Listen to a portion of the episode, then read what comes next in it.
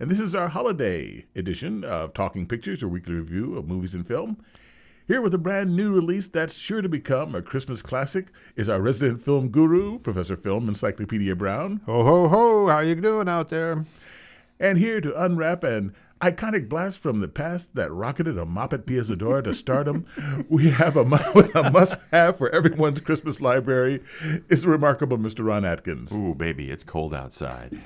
Phil, kick it off. Well, gee, okay. Uh, you set it up well. This is Violent Night uh, with uh, got a great cast, but David Harbour uh, plays Santa Claus, and he is Santa Claus. David okay? Harbour of Stranger Things. Yes, and he uh, uh, starts off with him uh, sort of a down and out. He's sort of doubting himself. He doesn't believe in himself. You know, the whole point of Santa Claus films often is, do you believe in Santa Claus? Mm-hmm. Well, it's also important that Santa Claus believes in himself. Oh, okay. So it starts off in this pub in England, and and he's sauced. He's just drunk as all get out.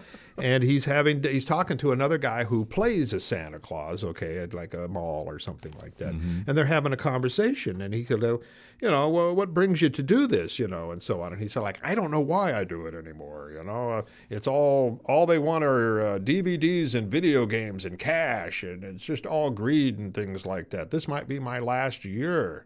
So the whole thing sort of spills out from there, okay, of him trying to, well, get through this last Christmas Eve or not, and uh, trying to maybe find reasons to believe in himself and the power of what he is.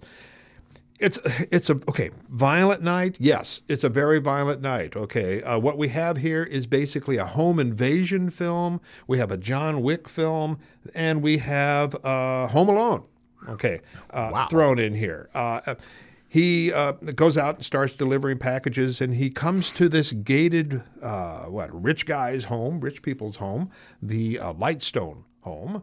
And what's going on there is, is that they're being invaded by a bunch of people who are there to rob them that night of $300 million or something like that. Whoa. And Santa stumbles into this okay, and the family is held hostage. Uh, the, uh, uh, the the lead uh, hostage keeper is played by John Leguizamo, okay, who oh John Leguizamo. He does a great job. He plays Scrooge. That's his name in the film, and he it. himself has all kinds of issues about Christmas and about being disappointed in Christmas when he was a little kid and so on. Um, what you have here is uh, uh, takes a amalgam. You think about Santa in films Okay, numbers of ways that they are depicted. I mean, we have sort of the the lovable deliverer, you know, twas the night before Christmas type of Santa, right? Sort of the stereotype of uh, uh, keeping a list, and uh, he sort of uh, doles out uh, punishment and reward which is played through in here because you he always is pulling out his scroll, magic scroll. Is that are they on the naughty list or not? And of course, all of the guys in the terrorist group are on the naughty list. So they got figure, this yeah. wrong list going on, and he he's continuously uh, referring to that. Likewise, you have the idea that Santa. Well, something has maybe happened to Santa, and you have to find a replacement for Santa, or something. You maybe have to become the replacement for Santa yourself, like in Santa Claus uh, type of things that kind of leads in here too. Is you know who if he's going to go down as not being Santa, who's going to take his place? We also have the bad Santa type of uh, incarnation. He's really kind of a bad Santa. I mean, he really gets messed up in this, and he's very much also. Uh, well, bringing in the homestalker, uh, the invader, brings in another type of Santa, the demented Santa, like in Black Christmas, mm-hmm. uh, like in uh, Silent Night, Deadly Night, which I just caught again this last weekend, where he is continuously Billy, if you remember Billy, uh, dressed as Santa, keep killing people, going, naughty, you're, you're, you're naughty, right? Well, that keeps running through this film. Um, it is incredibly violent, incredibly bloody, okay, uh, but very funny, okay.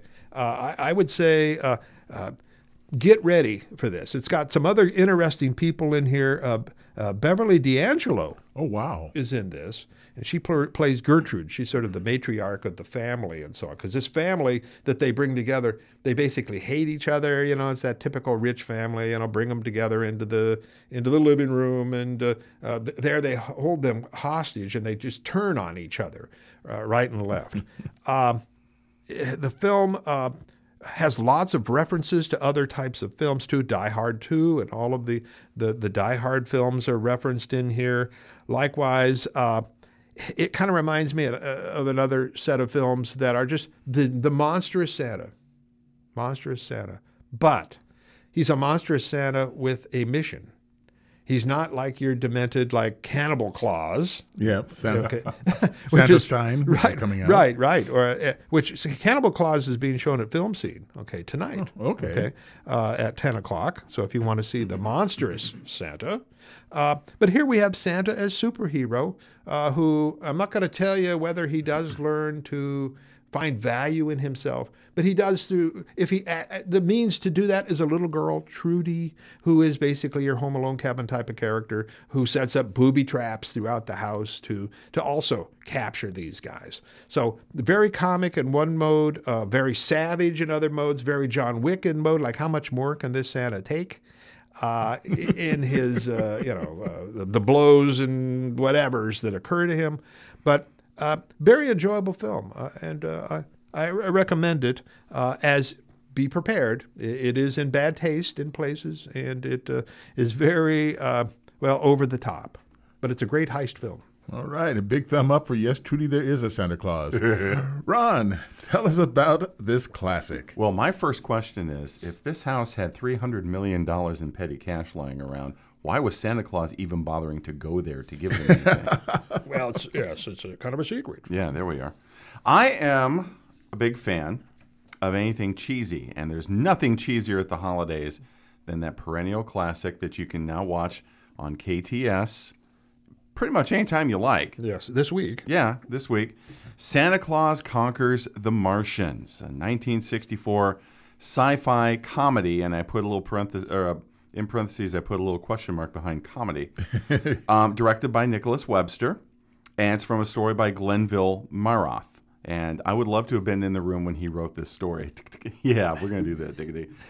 This film is panned from North Pole to South Pole and has been a frequent feature of movie parody shows, but it has really received a strong cult following um, to the point where it's become a holiday tradition for a yeah. lot of for a lot of households, partially due to the aforementioned roastings that it gets from Mystery Science Theater 3000, RiffTrax, Elvira's movie Macabre.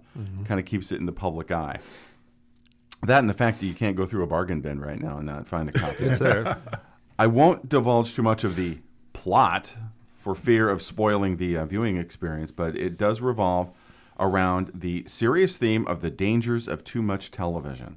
The queen and king of Martians are angry because their two kids watch too much Earth TV and they think all them stories about Santa Claus is rotting their brains. And so they kidnap Santa, and they have a hard time finding Santa because there's so many walking around this time of year. Santa's got a lot of helpers that you know help out, but he finally they finally hone in on him and teleport him and two Earth children who at the time were hugging him, you know, up to up to Mars to set him straight.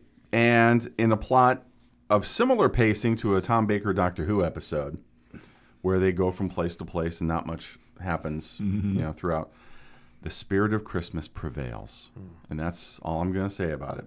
Now, malign this film all you like, but it does have some historical cachet. It was the first screen appearance of 10 year old Pia Zadora mm-hmm. As Girmar, the Martian girl. And you know how she rocketed to fame from this. This was Oh, such the launching pad for her. Yep. And then, For a while. yeah, and then like a Roman candle, boom, done. and it was also the first on screen appearance of a character of Mrs. Claus. It, uh, she was played by Doris Rich, and it beat out Rudolph the Red-Nosed Reindeer by three weeks in terms of release, because Rudolph had Mrs. Claus too. Yes. and they kept saying, "Well, well, this is the first time you ever hear about Mrs. Claus." No, friends, let's go back to this one, and you will see who really has the historical uh, uh, marker, presence and marker. Now, the other big thing that it was kind of in its favor is at the time, critics hated it. Everybody went to see it. It made a ton of money, and the only thing I can, you know, attribute to that is that everybody loves train wrecks. You know, everybody loves to see something bad because you know either they like to find the good parts or um, they just like to watch bad, and that's me. I like to watch bad, and there are a lot of interesting parts in here, and I can see where the director was really having fun, kind of fun with this. But uh, Phil, you are the resident expert. Well, I remember uh, when it came out, it was one of those uh, kiddie matinee type of things, and everybody was like going out to see that kind of thing. Um, yeah, I think the film holds up pretty well as a piece of trash. Yeah. well, and And that's what, and, and that's say is said with affection. yeah, Yeah. Because sometimes those kind of movies, you know, have, hold a dear place in your heart, like you said from the matinees. Like the Toho Godzilla films are the reason why I like Godzilla Mm. because every Saturday, that you know, Mm-hmm. Godzilla versus the Smog Monster. Godzilla, you know, same thing with this. At, Yep. at the holidays, it would show up. Yep. Yep. But what, what you think of uh, associated with your Christmas holiday and what films? I think of the James Bond films as well, because often they had a big double bill uh, going out there uh, that you could go to. We always went to on a Christmas Eve, and remember Oh. parents taking it down there and seeing Thunderball and uh, Goldfinger and so on. Wow. So that, to me, again, another uh, remembrance of Christmas through, well, not a Christmas movie, but it's Christmas. Yeah. So I give Santa Claus Conquers the Martians two thumbs up with a big cheesy grin. Yep.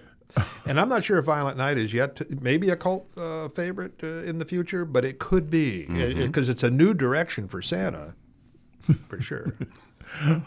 Thank you so much, folks. Tell us about your Christmas movie memories. Our email address is talkingpics at kcck.org. For Professor Phil Brown and the remarkable Ron Atkins and all of us here at KCCK, happy holidays.